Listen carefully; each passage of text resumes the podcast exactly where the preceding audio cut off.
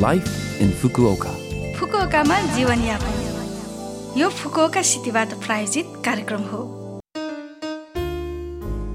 नमस्ते ओहाई गोजाइमास। म सरिता। यो लाइफ इन फुकुओका कार्यक्रममा फुकुओकामा बस्दै आउनुभएका नेपालीहरूका लागि सुरक्षित भई आरामदायक जीवनयापनका लागि आवश्यक जानकारीहरू नेपालीमा दिने आइरहेकी छु।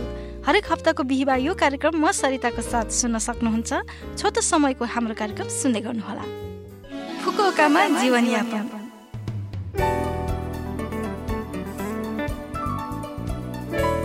तेन्जिङ र हाकाता सहरहरूमा सडक छेउका रुखहरू लगायत प्रत्येक व्यावसायिक पसलहरूले राखिएका झिलिमिली बत्ती र विशाल क्रिसमस ट्रीहरूको सजावटले सिङ्गो सहर नै झिलिमिली भइरहेको छ।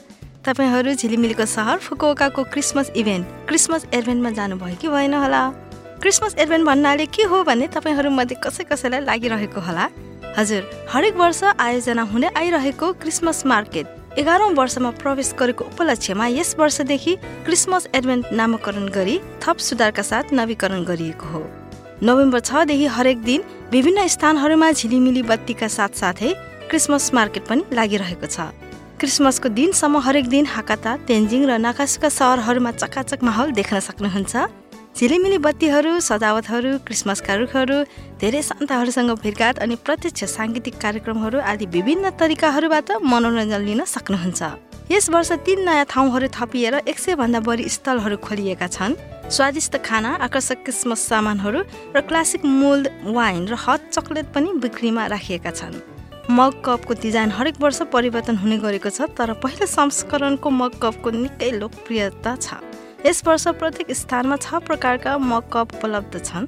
पानी परेको दिनमा मात्रै उपलब्ध हुने मग कप पनि राखिएको छ। तपाईँहरू पनि अवश्य पनि क्रिसमस एडभेन्टमा घुम्न जानुहोला अनि क्रिसमसको झिलिमिलीको आनन्द लिनुहोला। भन्दा भन्दै वर्षको अन्तिम महिना डिसेम्बर आउन लागिसक्यो। डिसेम्बरको अन्त्यतिर लगातार बिदा पाउने हुनेहरूले बिदा कसरी मनाउने भन्ने बारे अहिलेदेखि सोचिरहनु भएको छ होला।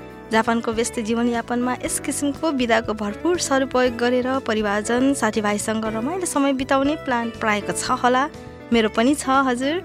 बिदाका दिनहरूमा के गर्ने कहाँ जाने भनेर लिस्ट बनाई क्यालेन्डरमा चिन्ह लगाउने पनि राम्रो उपाय हुन सक्छ। म चाहिँ जापान आएदेखि लामो बिदाको अवसरमा प्राय जसो साथीहरूसँग नयाँ पर्यटकीय स्थलहरूमा घुमघाम गर्ने नेपाली तथा जापानी साथीहरूलाई घरमा बोलाएर नेपाली खाना खुवाएर रमाइलो गर्ने विशेष गरी नेपाली स्वादको मोमो बनाउने गरेकी छु। त्यस्तै बिदामा मलाई ओहोरी पार्क र जिन्जाहरूमा जान पनि औधी मनपर्छ। त्यहाँको शान्त वातावरणमा बेग्लै किसिमको आनन्द अनुभूति हुन्छ। यसबाहेक यस समयतिर बजारमा सेल लाग्ने भएकोले सामान्यभन्दा अलिक बेसी सपिङ गर्ने पनि गर्छु। यस वर्ष पनि यस्तै यस्तै गरेर बिदा मनाउने सोचेकी छु। तपाईँहरूको चाहिँ कस्तो प्लान छ होला? डिसेम्बरको लामो बिदाका दिनहरूमा मलाई नेपाली खाना बाहेक विशेष गरी जापानी खाना नाभे खान औधी मनपर्छ। तपाईँहरूलाई नाभे कतिको मनपर्छ हो? जाडोमा नाभे खानुको मजा नै छुट्टै छ नि।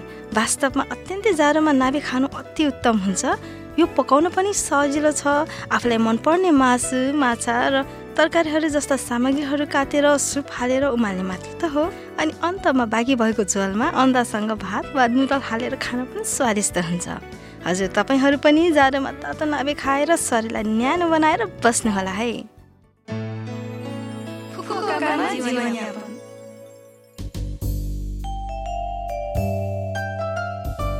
यो हप्ताको लाइफ इन फुकोका कार्यक्रम तपाईँहरूलाई कस्तो लाग्यो? लभ एफएमको होम पेजमा गएर लाइफ इन फुकोका नेपाली भनी खोजी पोडकास्टबाट पनि यो कार्यक्रम तपाईँहरूको मिल्ने समयमा सुन्न सक्नुहुन्छ।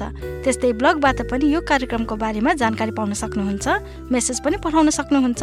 हाम्रो इमेल ठेगाना रहेको छ seven six one eight the rate love FM dot co dot JP आजको लागि बिदा हुन चाहन्छु। तपाईँहरूको दिन शुभ रहोस्। नमस्ते।